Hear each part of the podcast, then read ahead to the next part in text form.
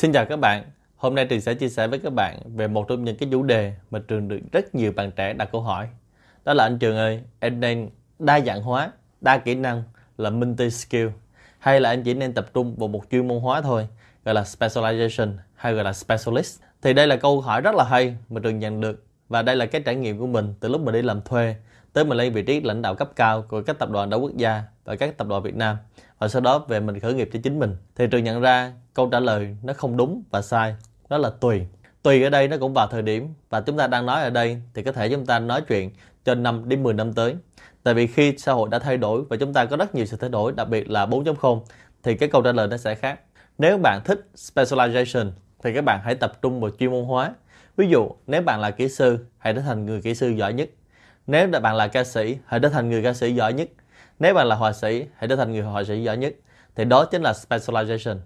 Lúc này bạn là người giỏi nhất trong lĩnh vực bạn đang hoạt động. Thì đây ưu điểm là gì? Ưu điểm là cái việc bạn chỉ dùng một mũi khoan để khoan đúng một cái mục tiêu thôi. Thì như vậy, mũi khoan này sẽ vừa một cái lỗ rất là bén và lúc đó bạn sẽ đến đích được. Nhưng mà cái nhược điểm hiện nay đó chính là xã hội nó luôn thay đổi và luôn vận động. Đặc biệt, xã hội bây giờ nó thay đổi rất nhanh so với những năm 2000, như năm 2010. Như các bạn đã biết, Covid xảy ra, xã hội chúng ta đang sống trong thời kỳ VUCA. Những gì chúng ta đang thấy ngày hôm nay, trước đó ngay khoảng một năm, hai năm, chúng ta không hề biết trước. Do đó khi xã hội biến động, mọi thứ thay đổi, thì cái việc bạn làm specialization nó có một cái nhược điểm khủng khiếp trong thời đại hiện nay. Đó chính là khi xã hội thay đổi, thì cái việc đó cũng biến mất luôn và khiến cho bạn không còn việc để làm chứ không phải là thất nghiệp. Ví dụ, Trước đây bạn là một trong những tổng đài viên rất là xuất sắc Thì khi những hãng taxi công nghệ vào Họ bỏ cái tổng đài call center Thì bạn không còn việc để làm Trước đây bạn là cái người làm vận hành nhà kho rất là xuất sắc. Trước đây bạn là người vận hành một cái nhà kho rất là xuất sắc. Tuy nhiên hiện nay có những công ty hàng đầu như Amazon, Alibaba và vận hành. Họ sử dụng những con robot như con robot Kiva. Thì cái bạn warehouse keeper bạn làm nhà kho không còn việc để làm. Thì đây là nhược điểm của specialization. Và ngược lại multi skill multi skill là đa nhiệm. Thật ra trước đây môi trường làm việc ở các công ty đa quốc gia năm 2000, năm 2010 họ yêu cầu những người chuyên gia về specialist.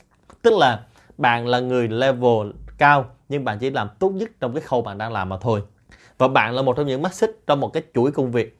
Đây là lý do vì sao những công ty đa quốc gia họ có cái tuổi đời cả trăm năm. Và khi bạn nghĩ chuyện đó hết sức bình thường, người ta dễ dàng thay người khác vào.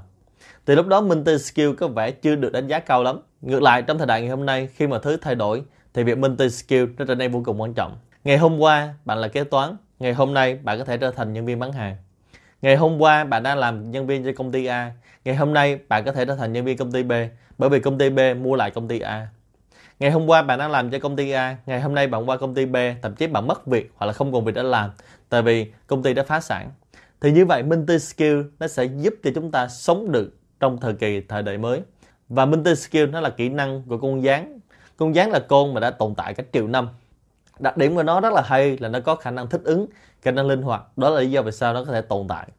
Và multi skill, nhược điểm của nó là vì các bạn làm đa ngành nên các bạn sẽ không biết đâu là điểm mạnh của mình. Do đó, ngày hôm nay, chúng ta sẽ có một định nghĩa mới và đây là một trong những khái niệm tôi muốn chia sẻ với các bạn. Đây có thể là lần đầu tiên các bạn nghe khái niệm này ở Việt Nam cũng như trên thế giới. Vì trường cũng có chia sẻ khái niệm này với các cộng đồng doanh nhân, doanh nghiệp trên thế giới. Đó là, bây giờ chúng ta sẽ có multi skill.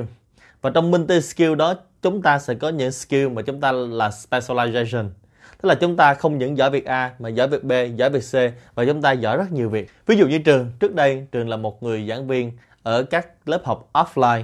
Bây giờ chúng ta phát triển ở thời đại công nghệ, trường phải là giảng viên của công nghệ online. Như vậy ở đây được hiểu là trường đang làm việc multi skill, tức là ban ngày trường làm công việc tư vấn đào tạo doanh nghiệp, ban đêm trường làm công việc đào tạo trên YouTube, làm video clip, làm online với các bạn. Đó là một ví dụ điển hình cho việc multi skill. Và các bạn sẽ thấy là trong bóng đá cũng vậy hay trong thể thao cũng vậy người ta sẽ chọn ưu tiên những cầu thủ đa nhiệm đây là lý do vì sao các huấn luyện viên luôn chọn những cầu thủ đa nhiệm cho đội bóng của mình để giảm thiểu những cái rủi ro khi bạn chấn thương hoặc là khi gặp một đối thủ. Chúng ta chỉ có giới hạn số lượng cầu thủ trong đội hình như vậy.